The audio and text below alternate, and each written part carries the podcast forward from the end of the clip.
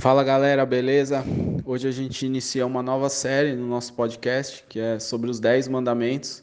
E antes de iniciar essa, esse, com esse tema, eu queria fundamentar isso dizendo que o Senhor é a Sua palavra, que há uma necessidade de que nós conheçamos a palavra e vivamos a palavra.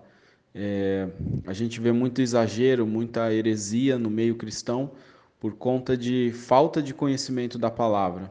Se você busca o Espírito da mesma com, com intensidade, da mesma forma você tem que buscar a palavra do Senhor com intensidade, porque não, isso não é desconexo. O Espírito faz tudo o que está na palavra. Jesus é a palavra e, e o Pai deu essa palavra para nós. Então, que você viva esse tempo, que você tenha fome e sede da palavra também, de buscar o Senhor na Bíblia, de ler de estar tá aprendendo com o Senhor através da sua palavra.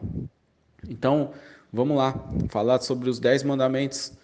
É, em Êxodo 20, versículo 3, o Senhor diz: Não tenhais deuses diante de mim. É o primeiro mandamento.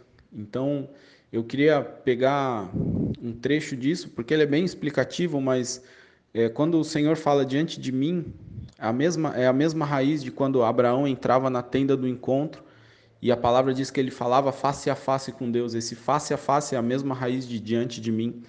É, o que, que isso traz para a gente como, como conhecimento, como entendimento? É que toda vez que você se apresenta diante de Deus, você não pode se apresentar com outros deuses, deuses com D minúsculo, falsos deuses. É, e o que pode ser um Deus na sua vida? Talvez você tenha alguma característica, alguma algum desvio de caráter, se, eu posso dizer assim, que, que isso é um Deus na sua vida, você não abre mão dele. A gente vê que quando o povo saiu do Egito, ele levou falsos deuses, porque aquilo fazia parte da rotina deles, aquilo fazia parte deles. E da mesma forma, às vezes você tem algum, alguma coisa que você sabe que não agrada a Deus no, no, no seu modo de agir, de falar, e você continua praticando isso, pensando: ah, mas Deus não está nem aí, eu sou assim mesmo. E cara, Deus tá aí sim. Deus se importa, porque Deus é santo. Então, quando ele fala não tenhais deuses diante de mim, ele está dizendo, você tem que vir diante de mim em santidade, porque a gente vai falar face a face, porque eu quero te encontrar. Então, que você possa fazer uma autocrítica, uma autoanálise e, e ver o que é um Deus, o que tem sido um Deus na sua vida. O que é. Talvez você tenha um pecado de estimação que você fala, ah, não consigo, não consigo vencer mas Jesus, através da sua obra na cruz, venceu todos os principados e potestades e deu a sua igreja. Você tem a capacidade, você tem tudo o que você precisa dos céus para vencer esse pecado, esse essa falha, esse erro que há em você, que tem sido um Deus diante de você e Deus, o próprio Deus, o verdadeiro Deus, o Deus eterno. Então, que você possa fazer uma autocrítica, uma autoanálise e talvez seja uma coisa muito besta, talvez você goste de um pregador ou de um músico secular, ou seja o que for, e, e aquilo é um Deus para você, porque você fala, não, isso aqui eu amo, eu idolatro esse cara, porque é o cara da música, sei lá, o cara do que for que você goste.